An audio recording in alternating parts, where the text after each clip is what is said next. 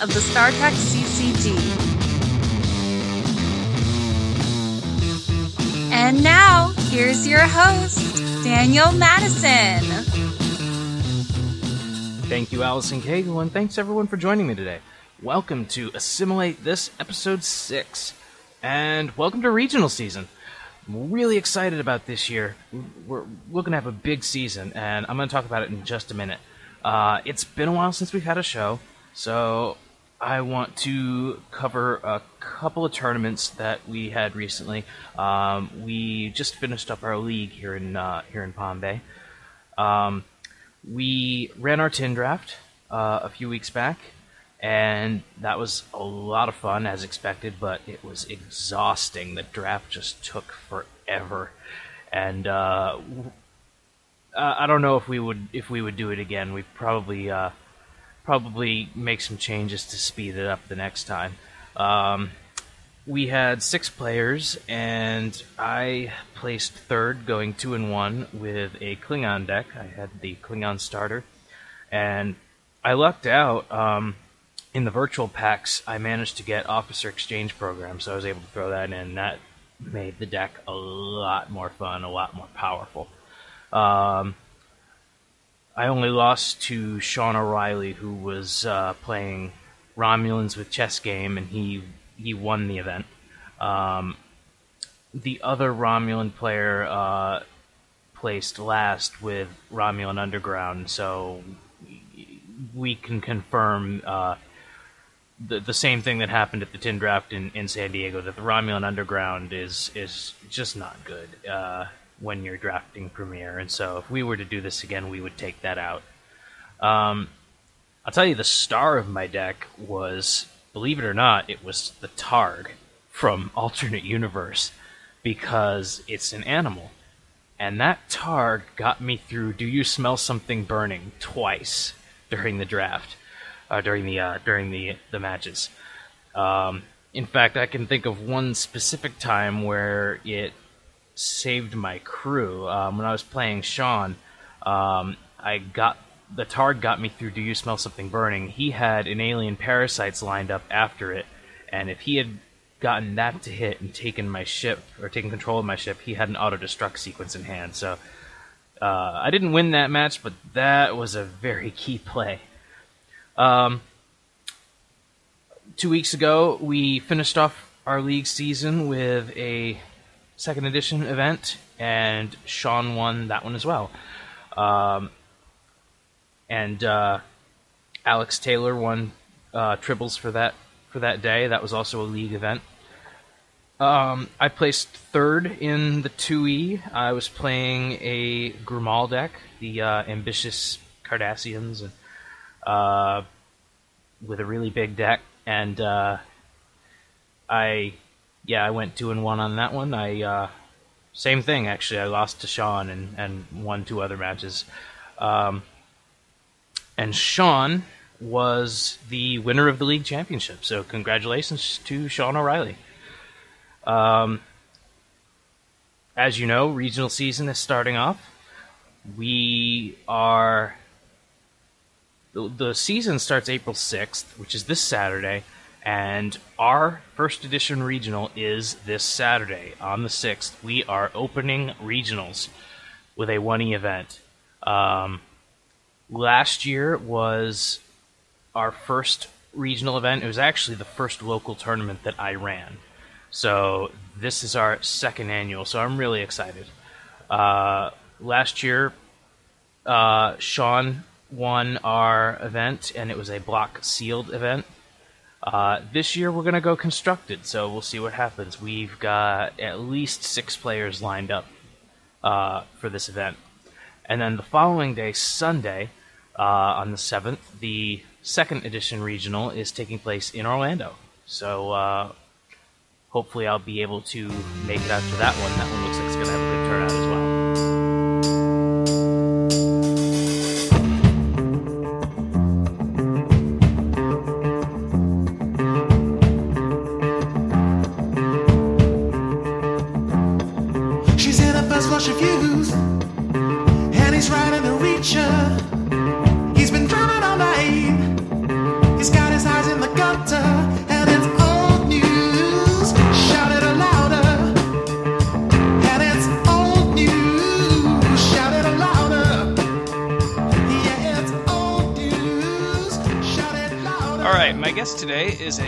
Prominent second edition player and tournament director from Minneapolis, Minnesota.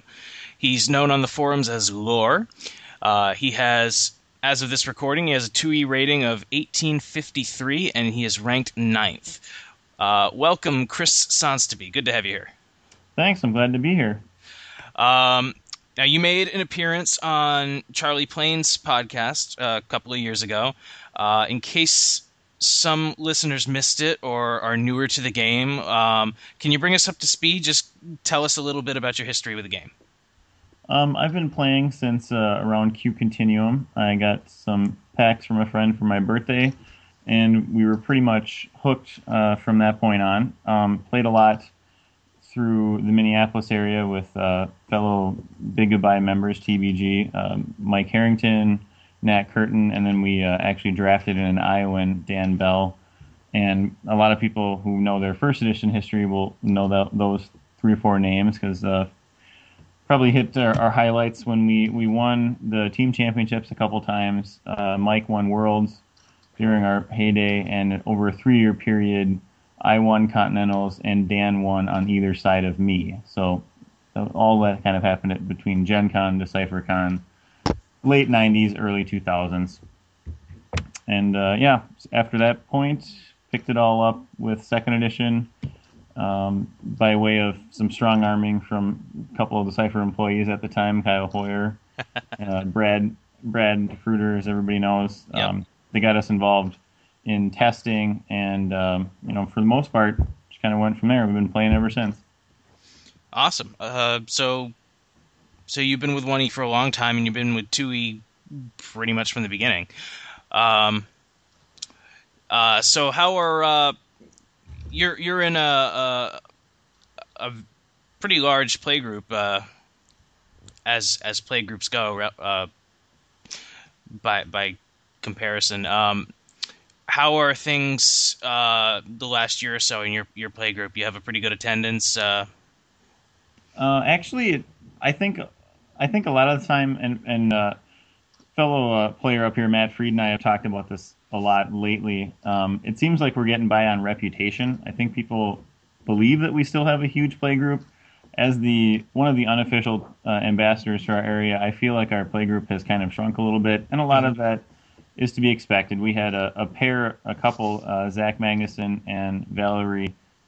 Um, I don't even remember her, her last name anymore it's now Magnuson. Uh, the two of them were players in our area for the longest time, and I actually ended up setting those two up. They uh, were married. I was the best man, and uh, wow. uh, now have two kids. So they're not coming out as much, and uh, we've had a little bit of attrition. People uh, who were top players in our area, Caleb Grace, Josh Grace, his brother, some other friends of theirs, they've moved on. They're now working for Fantasy Flights Games, which I think a lot of your viewers probably or listeners probably know what that company is. They run mm-hmm. some deck building games. So so those guys are now doing that. Uh, we still, I think, by and large, probably still have the largest player base just based on how many people we started with. But uh, yeah, I've seen, you know, personally, I've had a couple tournaments this uh, this year that were nearly unsanctioned, and that had never happened. So I would say that yes, we do have a big player base, and yes, we still do have a fairly big player base. But it seems like lately we have a little bit of runoff, and that's just kind of to be expected when everybody gets older. Yeah, real life happens, and exactly, it sucks. People get busy. but yeah, looking at uh, looking at like some of the people in in your uh, your current league, uh, just looking at this list of play, like I recognize a lot of names, um, and you know it's not it's not like they're people that have an online presence. I mean, some of them do, but like there are world champions in here. There are continental champions in here. Uh, so national champions, I think. National champions. I won that. I, I don't know everyone everyone's record specifically, but uh, when you do have a good turnout, um, is it uh, is it really competitive there? What's the environment like? I would say it's kind of the best of both worlds. We have a lot of very good, very competitive players but a lot of it is very good natured at the same time. Um, as, some of you may have known, I ran what I called the unofficial World Championships uh, here, and I'd done that two years ago as well when Worlds was also overseas. Uh, this was called the NWO World Championships, as we talked about a little bit. Uh, you know, spin off of the wrestling uh, angle that I seem to constantly shoot. Um, and we drew some players from from uh, Ohio. Jared Hoffman and Joel Scott came out. Uh, Alabama Nate, as we call him, Nate Weiniger, came out from mm-hmm. California. He played, and uh, it, I mean, I felt that the tournament itself was probably the most competitive of last year in North America. Uh, you know, people can contend that Continentals is the marquee event at Gen Con. Yeah, I sure, I, I guess I can buy that, but uh, you didn't. To me, Continentals didn't have the density of high level players. I mean, we had three former world champions who were sitting at one table, two playing each other and one playing a Continental champion at the same time, and that was like round two of that tournament. I mean it was a five round event. Uh, we had a final confrontation, something that the CC doesn't do, and that I remember from my old days with Decipher, where you know it's great that you could beat me in the regular tournament. but Can you beat me again with the title on the line? And we've had countless matches where the winner is whoever lost earlier in the day but figured it out and won in the final. So I would I would say that the competition is for sure some of the best you'll find around. But you are right. There is a lot of uh, zero. Pre- I, I, shouldn't say a lot. There's a lot of players who don't have an online presence. Uh, Mike Harrington doesn't really have an appetite for it. Nat Curtin is not really online.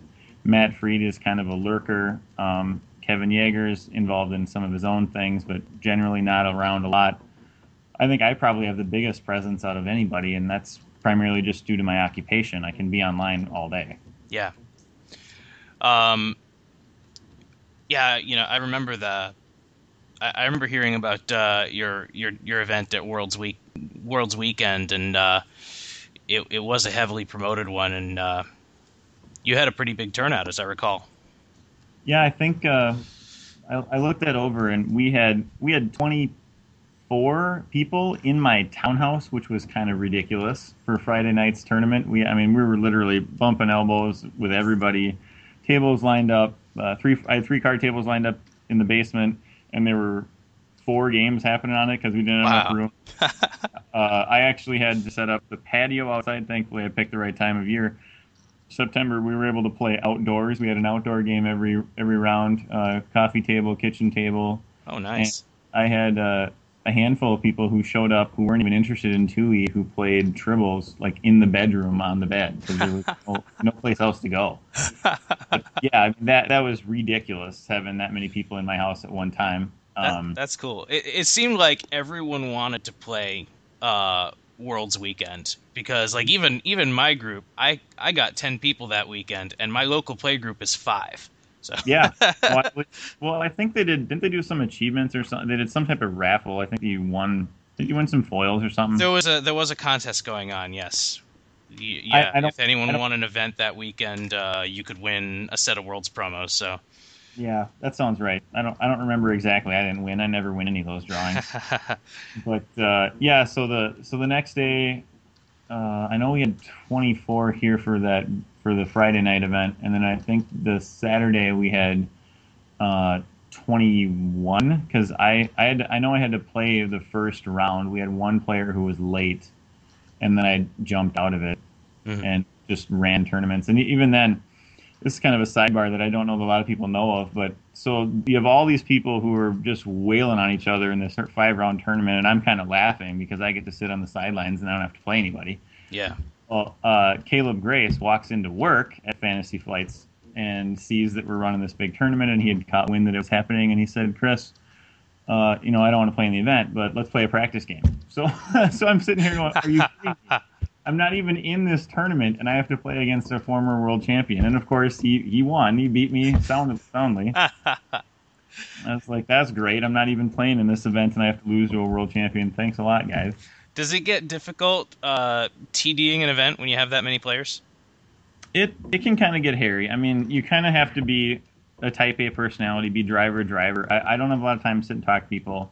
I'm primarily coming over to your table to grab your scorecards. What was the score? Write it down. Does that look right? Moving on because there's so many games that are that are trying to get scored at the same time, and it's always that calm before the storm. You get them paired up, you get them sitting down, and you can probably do whatever you needed to do in that round for 20 minutes, and then you got to be ready to go because you're going to crank through all of the all of the results in fairly short order. And then, Yeah. of course, you always get the one round that goes to time, so you got 18 people standing around, and that sucks. or the end of the day, and you're trying to get prizes out to people, and you know, there's all there's there. You, it never ends. You don't sit down when you have that many people. No, imagine not. Things things start ending. You got to write down results, and then uh, as soon as you're done with that, you got to start. You got to be ready to start pairing people up for the next round. So, Yep. um, well, you mentioned. Uh, uh, I guess I mentioned, and you continued uh, that uh, your group, uh, a lot of your group, doesn't have much of an online presence. Uh, you do, and I've noticed uh, lately you've been playing in some more online events. Uh, you want to talk about that? Yeah, um, I had never really given online play a lot of thought. Um, Nate Weiniger, who I mentioned earlier, he plays a lot of online because he's got a limited card pool. And from what I understand, that online you didn't need to have physical cards; it was all Right. just you know in, on the program. And um, I've I've always thought it was a little bit suspect because you got a longer time limit. Um, as you can probably imagine, you're going to have players who are going to play a lot more cutthroat decks because I'm not sitting across from you to punch you in the face if you're playing something that I don't like.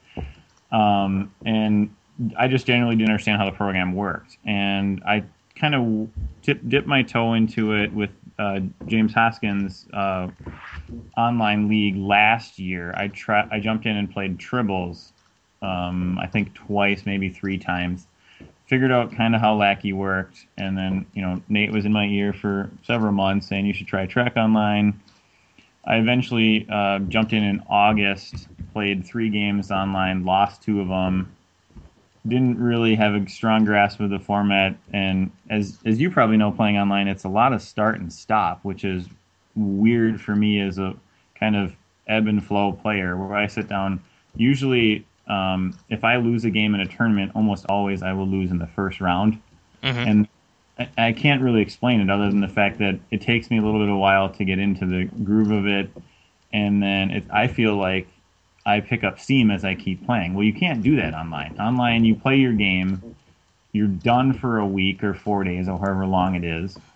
And every single round feels like an individual tournament. So it, it really Yeah. required it really required an effort on my part after that first rocky start to make a conscious effort of I play every game that I play online. I sit in the same spot with my laptop. I've got background music, the same type of background music on. I'm trying to make it as similar to a tournament, you know, trick my brain to feel like I'm playing in the same spot every time. Right. And that seems to have helped a little bit, but And I know what you mean about that first round loss. I've I've I find that happens a lot with me too. It's like you're you're getting your bearings that first round. You're mm-hmm. you're getting a feel for your deck, and then by the first round, okay, I've got it. Yep. yep.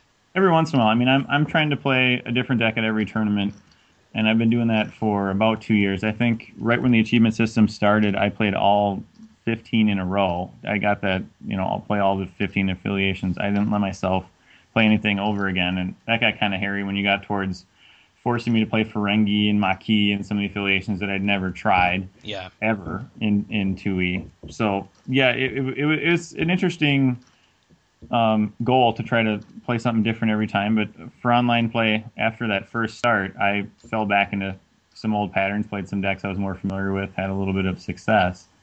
And uh, on, honestly, I feel like the online community is poised to really take off. I, I feel like I jumped in at right around the right time, you know, trying to get get your feet wet. And now it seems like the leagues are just exploding. The online leagues, both 1e and 2e, and even Tribbles leagues, it seems like are drawing 10 people. Mhm.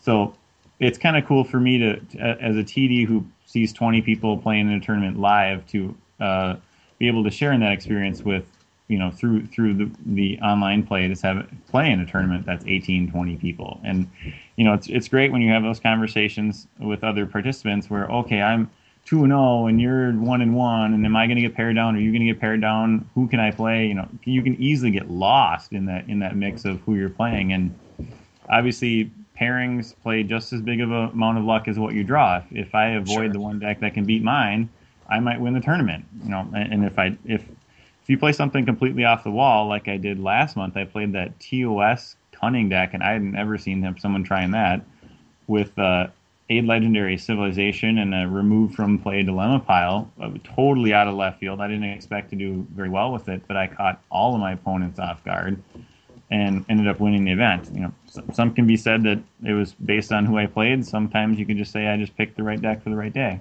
Yeah yeah, there's there's a, a little bit of a random factor with the with the online when you're playing when especially when they have a a big turnout like that and you've got so many people from so many different parts of the world and you get to you get to play people you never dreamed of playing before. Exactly. And really that's uh, that's why I've done it. I mean, I I understand that my area is kind of reclusive and if I can be a face for my play group, I want to put the best foot forward. You know, I'm trying to trying to uh, repair some of my image. I know I know that I've not necessarily uh, had great um, great encounters with some of the members of the CC and some of the members of the community, and, and a big part of me playing online is trying to show, yeah, I have grown up a little bit. Yeah, I'm you know I'm as good of a sport as everybody else up here is, and like you said, it's it's terrific for people like me who don't really have an appetite for playing high level play as far as traveling and doing the convention scene and all that stuff that goes with it to be able to play some of the best across the world and see how you measure up. Mm-hmm. And uh, yeah, and like you know the like you said, the league events um, are getting a large turnout, and uh, there's a few other uh, tournament directors that are getting their feet wet online and are are trying some different types of events and you know, if you want to, the league events are good if you want a straight constructed event, and then we've got sealed events running. We've got the Talos tournaments in 1E, and so you know, there's a little bit of everything. So, yep. whatever you're yep. looking for, you can probably find a tournament for it online. Yeah, and I, am I, I, feel like that is where we're eventually headed. I think you'll mm-hmm. be able to find three or four offerings every month, different format, whatever you want to do 1E, 2E, sealed, constructed, limited card pool, not limited card pool. I'm and now I think we got that one that uh, Michael is setting up that's dual HQ only. You know, I mean, I easily yep. think we're going to have a vast array of this stuff going forward. I mean, I'm I'm jumping into the online uh, TD scene here in a couple of weeks, primarily to earn an achievement that I can't seem to earn live. But the, the, what is it? The take one for the team. I'm trying to get that so don't ask me to play in that tournament. I'm not going to. Uh, um, but the, yeah, the, the, Talos events have been really fun for me. I got that one on my first event. well, that's awesome. I can't I can't earn it to save my life. It seems like either I uh, either have an odd number or it's a league event and I need the league points, or you know I'm playing a deck that'll earn me five achievements, so I don't want to try to earn one when I can earn five. You know that type of a deal. I hoped to earn it last year at that big event, and then we had that guy miss the first round, so I had to play one round. Yeah.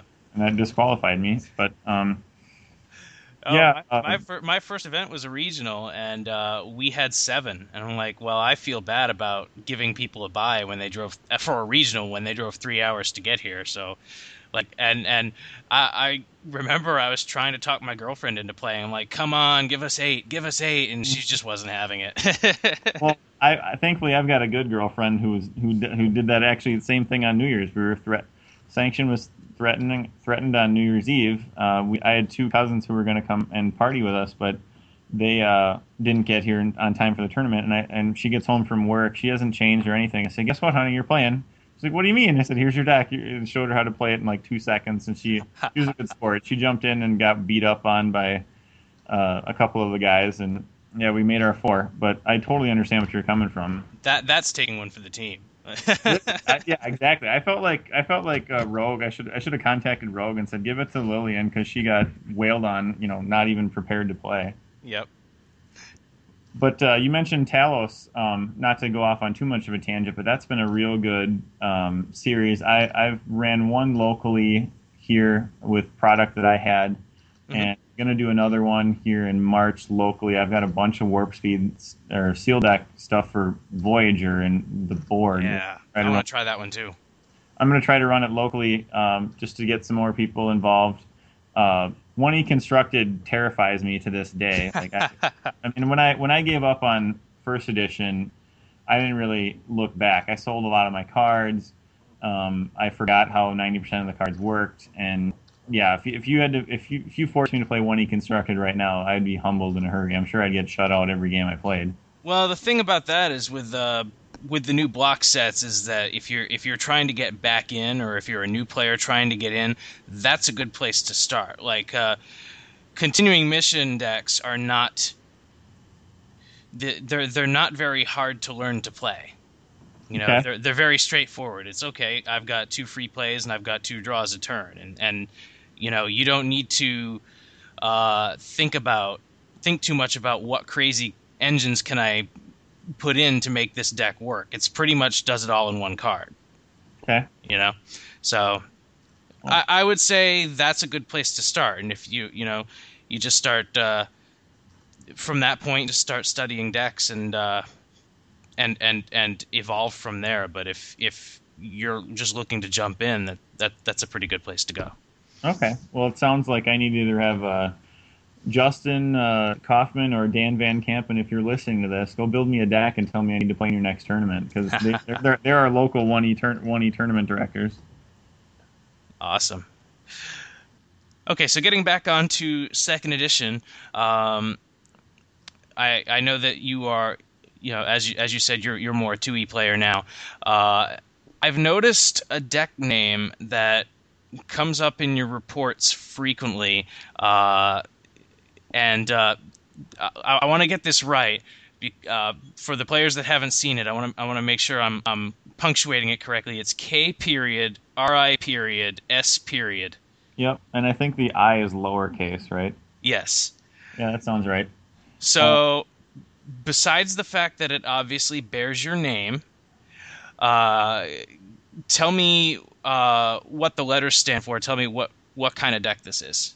Sure. Well, aside from a fashion plate for vanity, which is what it kind of is, um, KRIS stands for Klingon Riker Sword, which is the anagram for uh, obviously a Klingon deck that's uh, going to earn the Sword of Kahless. That the as everybody in Minnesota knows, so I'm going to repeat it. It's the easiest space mission in the game, which has got the little TR on the end, the trademark for Investigate Alien Probe. That's what everybody up here calls it, the easiest space mission in the game. Mhm.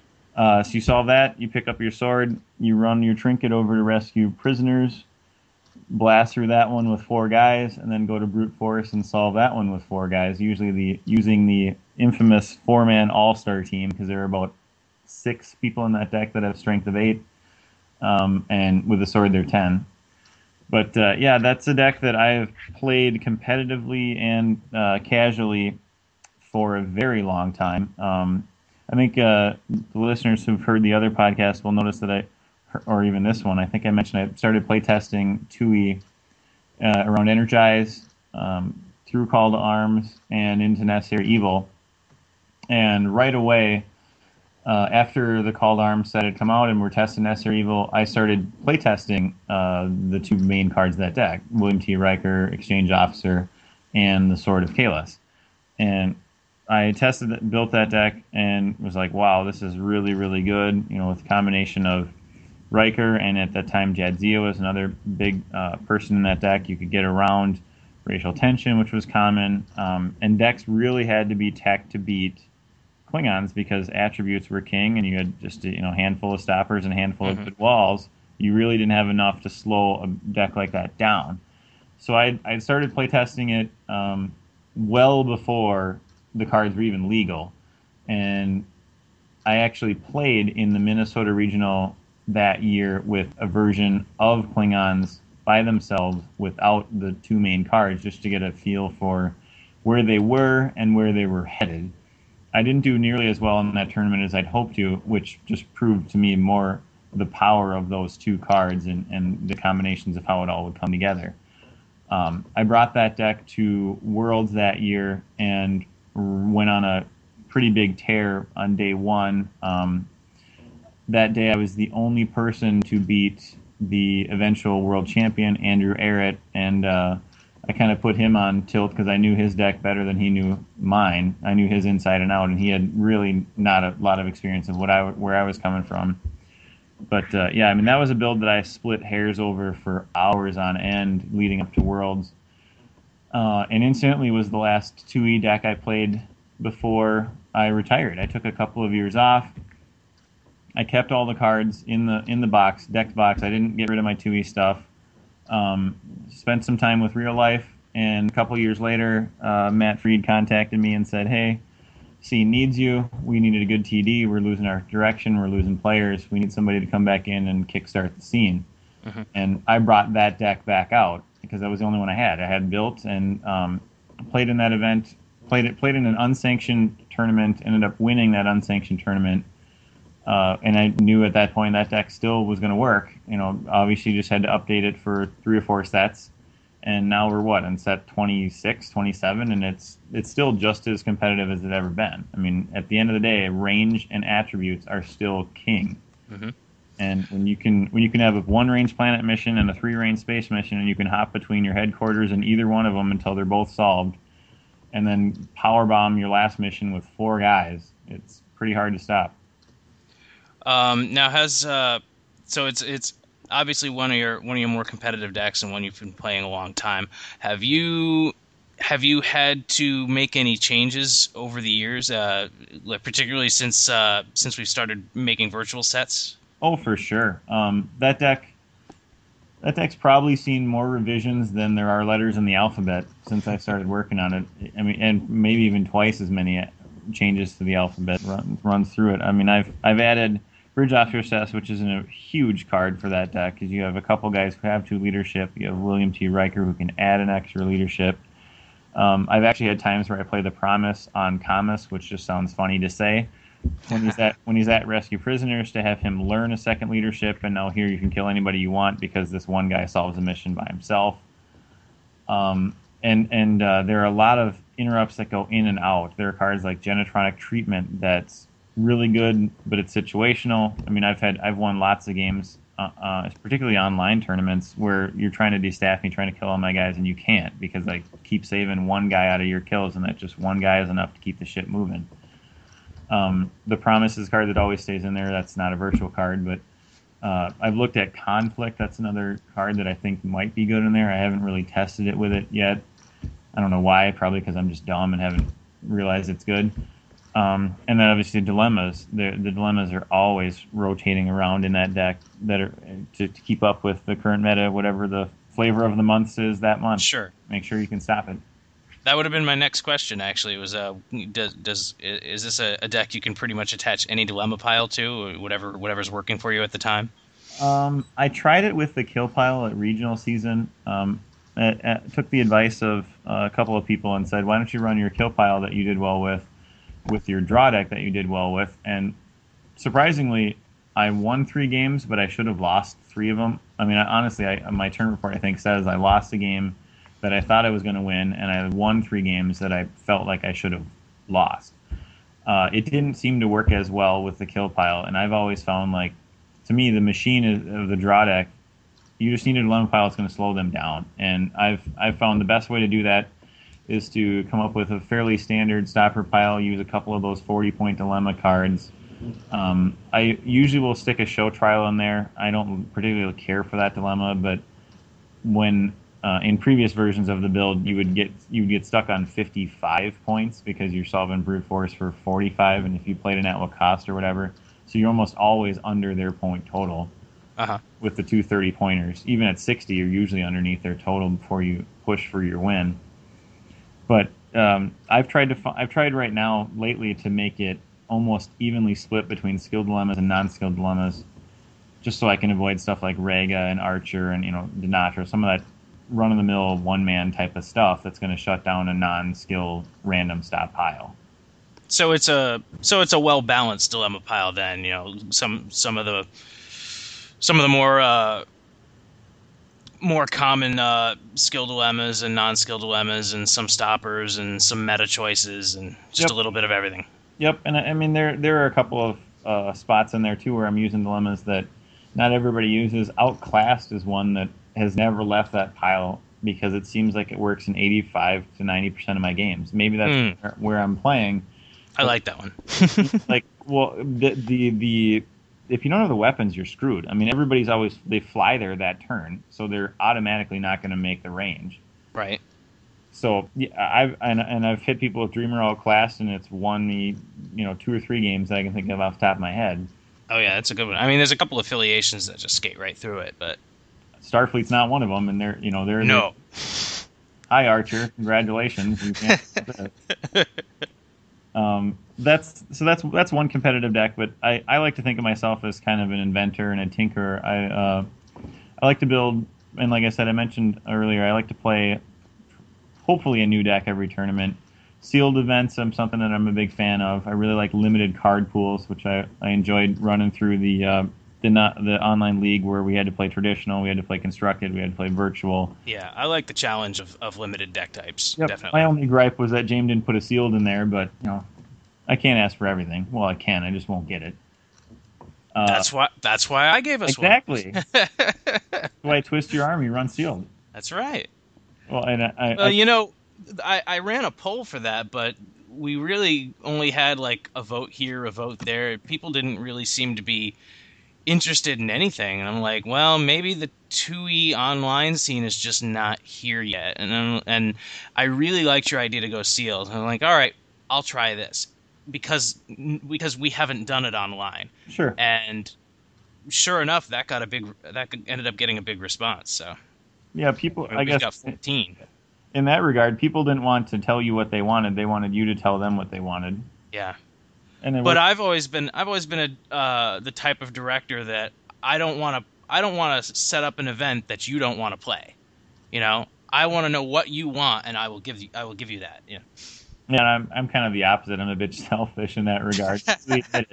I'll run. Uh, I ran all of the different events, event types, to make sure that we got them all for the achievements. That you know, virtual player, whatever, s- sealed. I think sealed player, all that stuff. ID draft oh variety variety is certainly nice too, Yeah. and and you know even if even if uh, my group is conditioned to play a lot of constructed and that's what they like to do, I'm not going to do the same thing every time. I will shake it up every once in a while.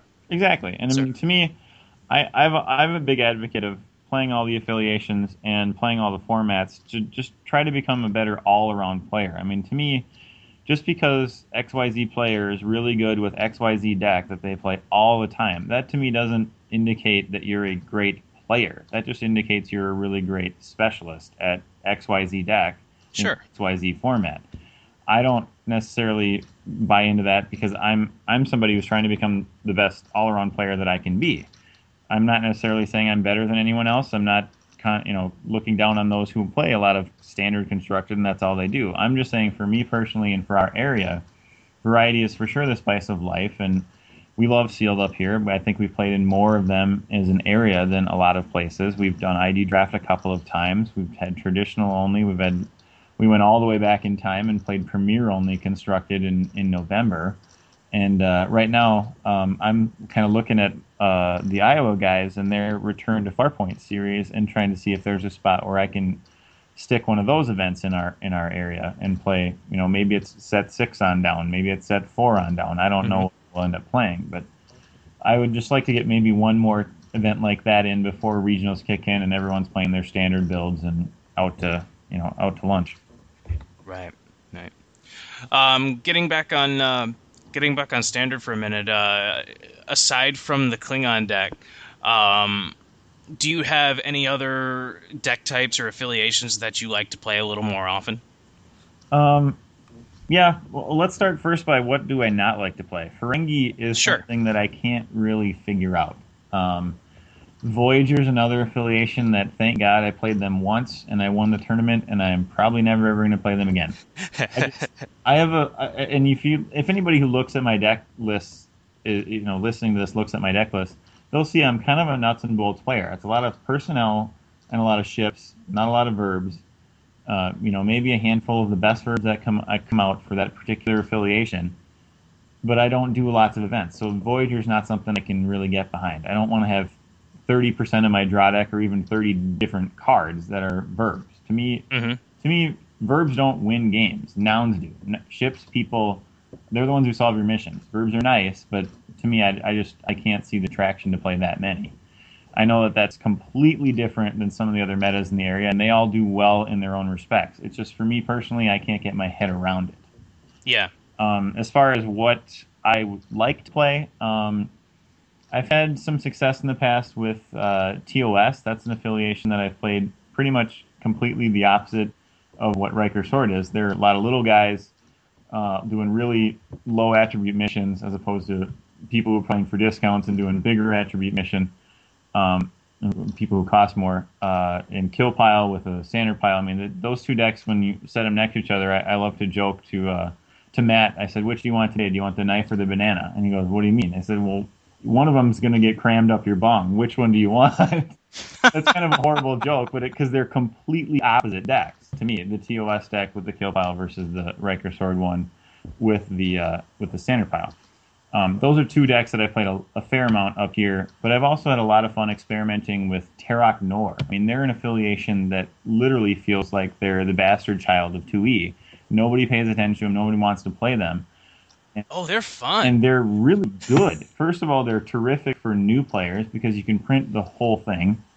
All of their. That's yeah, that's what I started with. Like my my first uh, my first two events were ruling council decks, and I'm sure you did really well. I mean, it's it's insane how powerful it is. I mean, I get that they're a one trick pony with the one you know one interrupt based thing, and a lot of people try to sell hand weapons at Corsari and deliver prisoners. It seems like those are your two missions, but if it works, mm-hmm. what's wrong with it? You know, I, I don't I don't understand it. I've tried it once with a kill pile that worked well. I've played it a couple of times in uh, some limited formats, I have, a, I have a fair amount of success with that affiliation just because it seems like it's out of left field or I pick it for the right format that I'm playing in, whether it be like Academy or Slipstream. Slipstream, they're insane in. Um, but yeah. uh, so, so, so you got those are two other affiliations that I play a fair amount. Um, Romulan's another one I don't really get my head around. Maquis, I don't own a lot of the cards to play Maquis.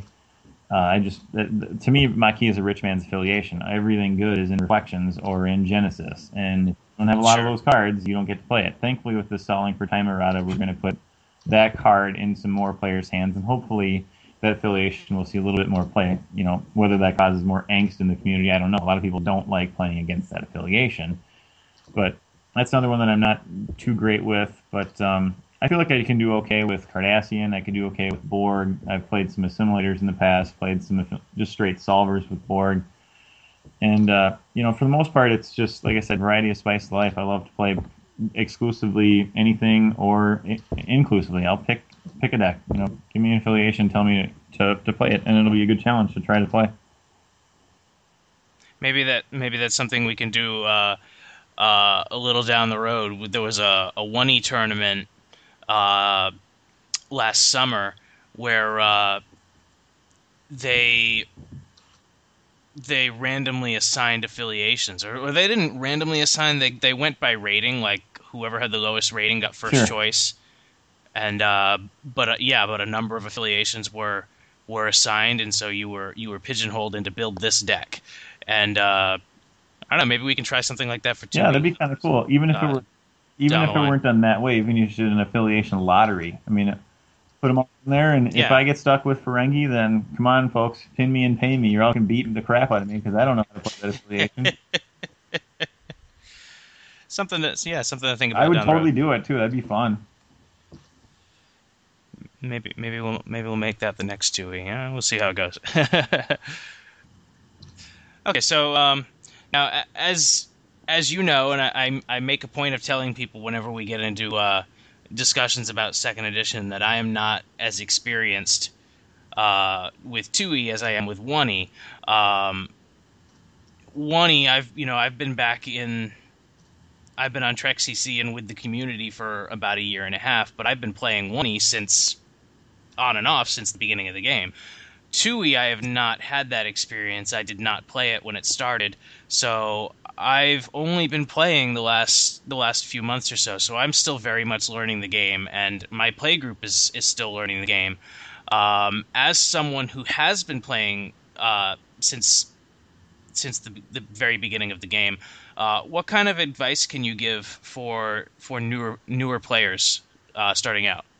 Well, the the first thing that I think a lot of people get caught up in as a new player is star power. I think they look at their cards and they're you know, really excited to play with Jean-Luc Picard or whoever their favorite captain is. Maybe it's Janeway, um, but they don't necessarily fit their deck. Uh, for me, I could play the game without any card images. I know Johnny doesn't want to hear that because he's our art guy and he does a terrific job. But for me, it's all about what's what's on the card below that picture, uh, the skills, the stats. What stat am I focusing on with my deck? More often than not, I try to pick a, a deck that um, is going to do all of one st- specific attribute, whether it's cunning uh, mm-hmm. or strength. And you, every once in a while, you'll, you'll throw in that integrity deck, which seems rare. It seems like there should be more integrity decks floating around the community than there really are. But so once I figure out which attribute I want to do, and usually that's based on which affiliation you're playing, what's their best stat? What, what is that? If it's Klingons, it's probably going to be strength. Breaker Sword, as we mentioned earlier, is, is, a hybrid that does integrity and strength, which is kind of weird. I don't know why it came out that way. It just does, and why it works. It just does. Um, but if you're playing Dominion, maybe you want to play Jem'Hadar. Maybe you want to run a bunch of you know uh, strength missions there.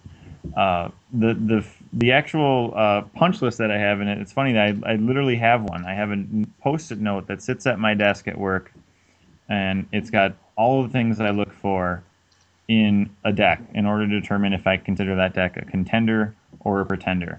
And on that list, or just uh, you know off the top of my head, I want to have a I, have want to have a cheap ship. I want to have uh, I want to have good range on my missions. I want to have some unstopping power. I want to have some unkilling power. I want to be able to draw cards. I want to, um, you know, have some event destruction, inter- interrupt prevention in case I hit a bind where I need to do one of those two things. Mm-hmm. Um, usually, your deck will will fall into a lot of those categories. You might have one that you're not good at or don't have any, but you're really good in another area, and those are things that can kind of be worked around in the build. Um, we've touched on it earlier. Range is key. I, I don't think that new players pick up on that. But when you fly out to your space mission, are you going to be stuck there for two turns? Or are you going to be able to fly home and then go to another mission, or fly home and then go back to that mission? And that's why two range space missions are few and far between, but if you can use one, it's a terrific choice. Um, or like in uh, again, not to keep going back to right story, but I have the three range space and a one range planet, so I can jump back and forth. I have to, you know, that stop in between at the headquarters and back out to whichever one I wasn't at that turn. Mm-hmm. That that kind of goes against the grain. A lot of people don't play that way. They do the fly out, and I'm gonna, you know, ABC. I'm gonna do this mission, then this mission, then this mission. My advice and, to new players is to try to do that. Don't necessarily do ABC. Maybe you do B, C, D. Maybe mm-hmm. however it comes out. Um, and in that respect, uh, looking at things like regions could be important, and anywhere where you can uh, cut span off something. Well, exactly. I mean, I, I, if I recall correctly, you had some success with that Starfleet deck that has the Delphic Expanse region. I mean, yep. range is terrible for Starfleet, but now you have a mobile headquarters and you have a regionalized mission. Suddenly, that becomes a much more interesting deck. You can play people right to the ship, or you can Samuels barf them over to your headquarters, however you need to get them into play. Mm-hmm but you also don't have that problem, with that minus range in, in that region. Um, and the number one thing I tell people, uh, and I, I, beat this drum all the time, is skill matrix. I try to build a deck where I only have six different skills needed to solve all of my missions. I mean, if you can find one that's four skills, five skills, you're a genius, and I'm not because I usually end up at I land at six, seven, sometimes um, depending on what the bonus is for that mission, you know, maybe it's a really good mission that lets you take a dilemma back, or maybe it lets you do download a person at the start of your turn. You know, some of those other really cool gimmicks. Maybe you go to eight, but usually it's around six to seven different skills for that mission. Mm-hmm. And if it's even better if the, if the skills that are required for that mission, if only one or two of those skills are going to get hit by your most common filter dilemmas, personal duty, issue of trust, and picking up pieces. A lot of people forget about picking up pieces, and because a lot of a lot of the Astro Engineer builds have tons of programming. Well, I can stop a bunch of them with that one dilemma. Yeah. So it's kind of that's another one you need to be aware of. Uh, but yeah, for me, it's it's all about primarily low cost ships, a good range set, whether that's missions uh, with regions, regionalized missions, or not, and um, and that's that skill matrix. If I if I can't build a good skill matrix around one attribute, hopefully one. It, sometimes you have to throw a second attribute in there, but if you can't get it with six seven skills, um, it's going to be hard to solve missions. I mean, there are countless games that I've seen people lose in my history or that I've lost where skill matrix is too spread out and uh, you randomly stopped or randomly hard timed or whatever the one guy who is XYZ skill for that mission. And now I, I can't solve. I have all the attributes, but I can't solve. The, the, the skill redundancy in the missions, the six six set, leads to skill redundancy in the draw deck, I should say. Sure. Now you have eight of a mission skill or ten of a mission skill in your deck. It's gonna be really hard to stop. You know, even with an Oracle's punishment, they're gonna be really hard for them to stop your uh, attempt because you have three, four guys in the attempt that need have all your skills. Yeah, that's that's important if you're attempting with, uh, say, seven or eight people, and it, it's it's nice to have that redundancy where like you could get any two random stops and still be able to solve. Yep. Usually, usually I, I have that happen. I mean, there there are some decks where it's easier to do than others, and as you can imagine, in seal deck, it's a total crapshoot because then Oh, you yeah. hope, hope you have your mission skills out in play or in your deck. Yeah, and you don't know what dilemmas to expect either. You could it could be anything. Yeah, exactly. So, so that that's kind of the advice I would give. Um, I, I think it all kind of leads off of that, and like I said, star power you got to kind of set that aside if you want to move up in the ranks, and you know, instead of playing on the bottom table, maybe you're playing in the middle of the pack, or you know, maybe you have a great day and you're playing at the top table, and you're playing, you know, somebody who's been playing forever, and you're you're you're the upstart rookie who's going to take them down. You know, I love that. But, I'll uh, tell. I'll, I will say, um, mention a couple of points that you made. Um, actually, um, w- getting on your, your, your star power comment, the one of the things that kept me away from 2e for a long time uh, was the fact that 2e is not a flavor game. 1e is a flavor game.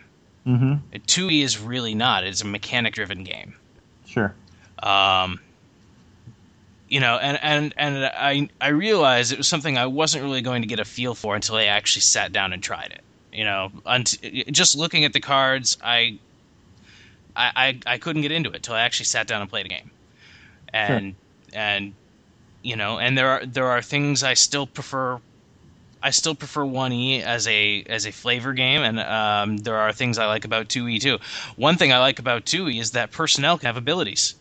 Yep. Um, you talked about certain things you need in your deck, like you need to have ways to get through this, and ways to get through this, and ways to get through this. You can do that with people, with with some of your with depending on affiliation, depending on what people you run. You can have a deck that's all people in, or mostly people in ships, and not be too worried. Exactly. I mean, TOS is a terrific example of that, where almost everybody that they have has those. Does something, yeah, or can do something. But you know, I can't even count on one hand the number of times where I've had a talk with, uh, you know, one of our former world champions, and it keeps coming back to personnel-based abilities. You know, I don't care that you have three grab traps in your hand and three equipment cards out because I'm going to blow your event up with Sloan. I'm going to blow your event up Mhm. with Brunt. I'm going to, you know, wh- wh- whatever it is. I'm going to hit you with a personnel-based ability that you can't counter. Yeah, So yeah, you're right on there. And uh, as far as as far as 1E goes, I too, do totally get that. Uh, my joke all uh, for quite a long time has been that first edition is the game where the inmates get to run the asylum because you just get to do whatever you want to do, pretty much. I mean, I'm I'm coming from my background of playing open. When I when I played uh, one E in its Yeah. heyday, there was no such thing as OTF. Yeah. We tried to put training wheels back on the bike, even though it was you know torpedoing down the tracks and the ban lists and all those other things.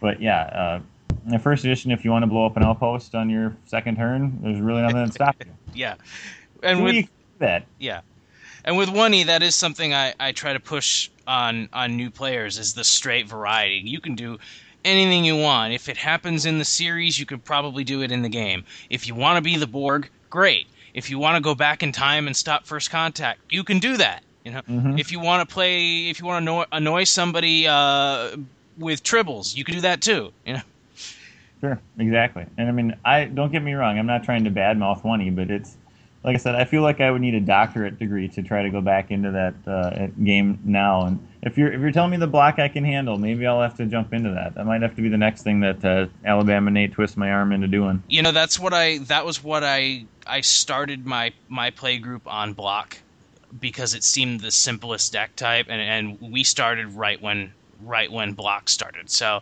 um it's not for everybody, and I know people are are not happy with the variety yet. But you know, although it, it is something they're working on, um, but if you're trying to revisit 1E, if you want to see where the game is at now, that's a good place to start. And it is it is a any deck that runs continuing mission and and and is a block style deck is very straightforward. It's it's doesn't take a lot of uh, it doesn't take a steep learning curve. Okay, So that's that's comforting. If I if I come back and yell at you in six months having tried it and still don't understand it, I'm, Ju- I'm writing this down. I'm writing it. Dan says I can play this. just watch out for Ferengi battle decks. Oh god, that just seems wrong. Like I know. I'm sorry, but I used to turn them into marmalade for decades when I back when I played. I think half I'm sure my, that I'm sure Ken's listening to this, like shaking his fist. But yes, get half of my card backers are rules of acquisition cards. I mean, exactly. I, I never played Ferengi in first edition either. I, I, uh, I'll tip of the cap to a Minnesota player. He calls them the the troll nuggets, and that's kind of how I see them. I've I've always seen them as just this annoying little short guy syndrome faction. Yeah, but yeah, in in in block, they're a star. Uh, I don't know. They I I believe it. Anything's possible in first edition. Uh, I don't know. I guess uh, I, I want to see what the next set brings and see if that uh, maybe they can balance the affiliations out a little better, the, the block style affiliations, because I'd like to see. I'd like to see some of the other, you know, Klingons are Klingons are strong in block. They've always been. They've uh, they've always been a strong deck type, but Federation's just not getting it done, and they should. Sure. It, it, it's weird seeing Federation not being the dominant deck. Actually, Sure. it, it just it doesn't seem it doesn't seem right to me. But And- well, especially in a TNG block, you'd think that TNG would be, you know, one of the better groups. I would assume so, just as an outsider looking in. yeah, yeah. But you know that's that's part of the limitation of, of of running a block style deck. That if you're running continuing mission, you have to only use next generation cards. You can only use TNG property logo. So Okay. it does uh, it does limit your your options some, and I guess in with with Federation it's a little more limiting than than uh, Ferengi. But the Ferengi are just there's so much they can do uh, in the early game to put some ships down and get some battles going, and and their their deck just cranks. Well, isn't the next block uh, Deep Space Nine? the next block is Deep Space Nine. Yeah, we've got one more set coming before that. Well, let me know when that comes back around because Blood Oath was my favorite faction. That's what I played in first edition a lot. I played the Klingon Blood Oath group, and my old decks would used to we used to put all of those Blood Oath ships inside a Kazon warship and then fly around with this you know orbital uh, this massive weapons array that you'd poop out all the little ships and blow up everything. So let me know when that comes back around. You'll probably get me to back playing that. It'll be just like old home week. There you go. I am really excited to see what a Deep Space Nine block deck would look like. So that's definitely something I'm looking forward to. Plus, if you're if you play strictly block, by that point you'll have TNG decks versus DS9 decks, and you Oh, know, sure. that'll that'll be cool. That'll be there'll be a, a little more variety in, in, in block format by that point. So, Yeah. Yeah, sounds good.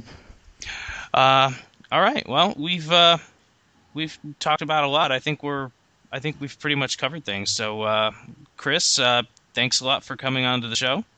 Yeah, thanks for having me. and uh, looking forward to seeing you uh, on- online in, in more events. So. Yeah, I, I imagine uh, if anybody hasn't played me yet online, um, they're probably not playing enough tournaments. I'm playing, it seems like a lot of 2E events, and obviously they all have the option to come up here and play with our good group of players here in Minnesota. We got plenty of folks who would be happy to put you up or, uh, you know, pick you up and take you to the airport, which I've done before. So, uh, yeah, I hope to catch up with more people and, uh, you know, play some new people in the coming months. Well, uh, as they say, the sky's the limit. Exactly. Especially with online play. It seems like that's the case. Definitely. All right, Chris. Thanks so much. Yeah, thank you.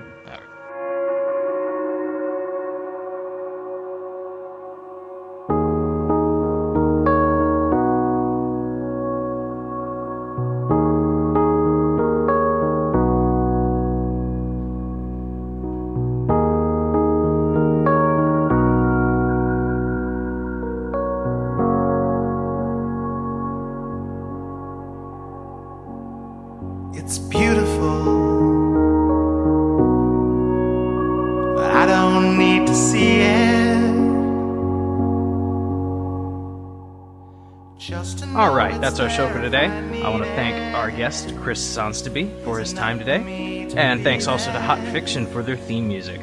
Special thanks to Corbin Johnson, Allison Cagle, and Thomas Komora. Uh, let me know who you want to hear on the show, and don't forget you can follow me on Twitter at OKCoyote. We'll be back soon with another episode, but for now, this is Daniel Madison ending transmission. We'll see through. Star Trek in All Forms is copyright and trademark of CBS Paramount Studios, which has no affiliation with this podcast or TrekCC.org. This podcast is for nonprofit use only. Special thanks to Hot Fiction for their theme song Started Off, as well as additional music used during the show. Look them up at hotfiction.co.uk. Thanks also to Corbin Johnson for production assistance. For questions or comments, send a message to OK Coyote on the Trek CC forums. Until next time, this is Allison Cable signing off for Assimilate This.